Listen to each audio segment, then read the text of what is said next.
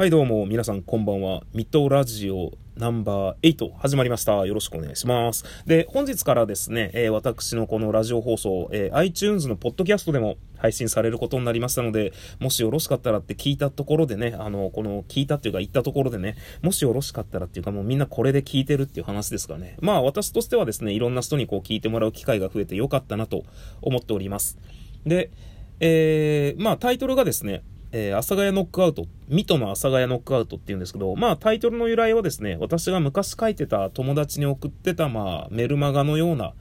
ものですね。まあ自分日記書くのがすごい好きで、まあなんか文章書いたりするのが好きだったみたいで、あの尋常じゃないほどの日記を毎日書いてて、あの日記書きすぎてペンダコできるっていうね、ほど日記を昔書いてたんですが、まあその流れで、あのー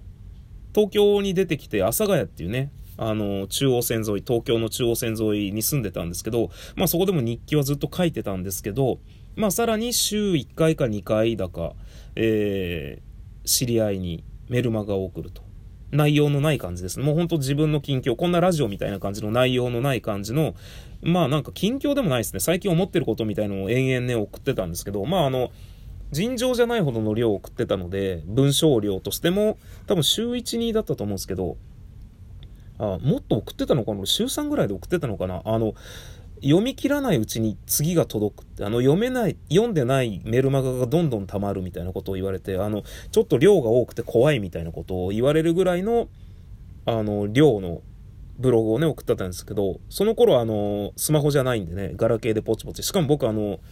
ピッチだったんで、ウィルコムのピッチだったんで、それでね、ポチポチ送ってたんですけれども、まあその時やってた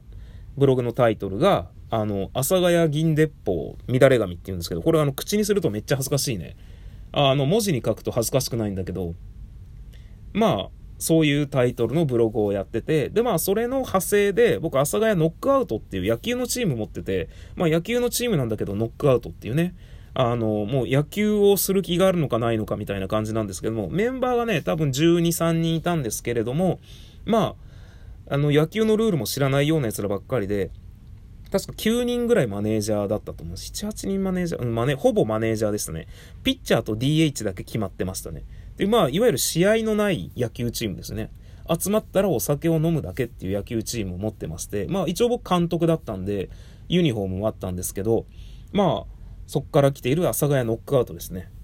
というタイトルで、まあそのまま私は今こう、ポッドキャストとして、えー、レディオトークとしてこう、配信をさせていただいておりますので、よろしくお願いします。まあですね、もしよろしければ皆さんもね、こう、周りの人にですね、ちょっと面白いラジオがあると、面白いかどうかわかんないんですけど、まあ自分では聞いてないので、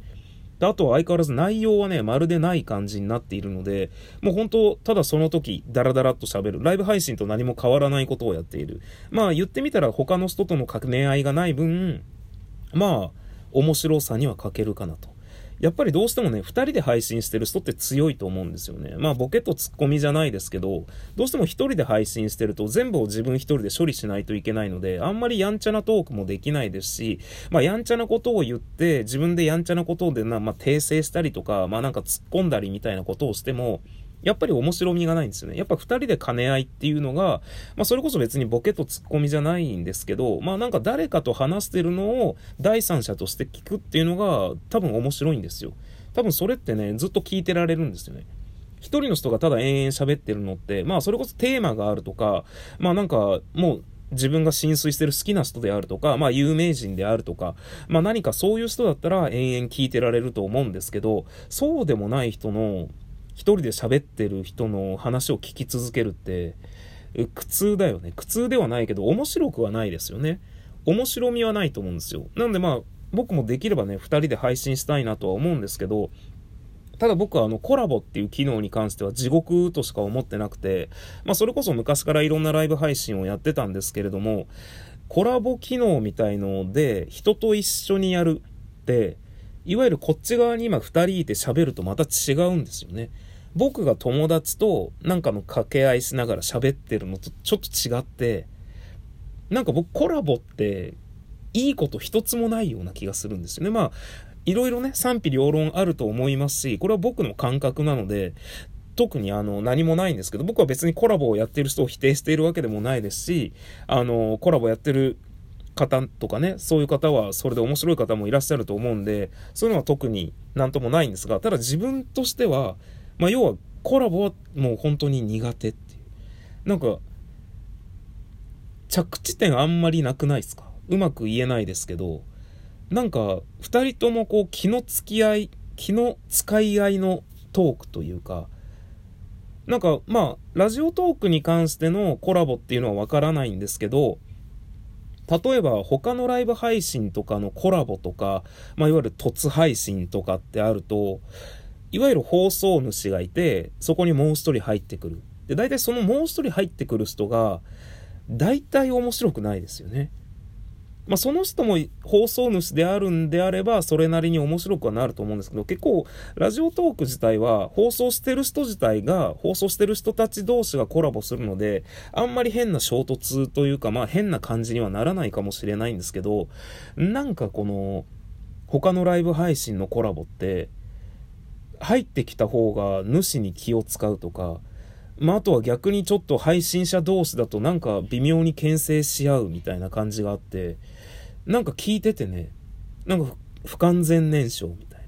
なんか僕はそれを地獄だなってずっと思ってるので、ああ、なんか地獄みたいな感じになってんなって思ってるので、なんか僕は基本的に、まあ、コラボ放送は一切しないですね。前やってた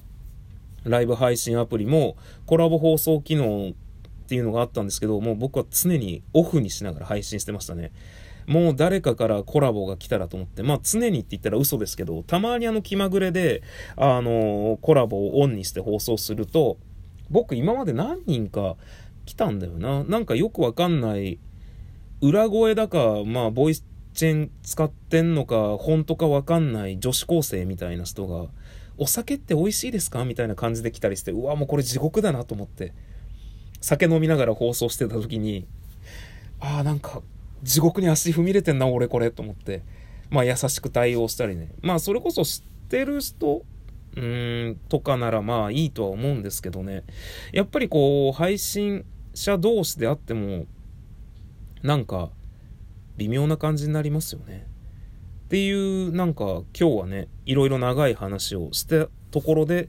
お題ガチャ行こうぜ。まあ基本お題ガチャ行く？いや、行かないでいいか、もう、ほど、ほぼほぼ8分なので、まあ、せっかくなんでこのままフリートークでね、今日はなんというか、まあ、その iTunes のポッドキャストで、で、あと今、Google のポッドキャストの方にも申請はしてるので、まあ、許可が出たら、えー、Google のポッドキャストでも聞けるようになると。あと、まあ、Spotify と Amazon のポッドキャストがあるんですけど、僕、Spotify は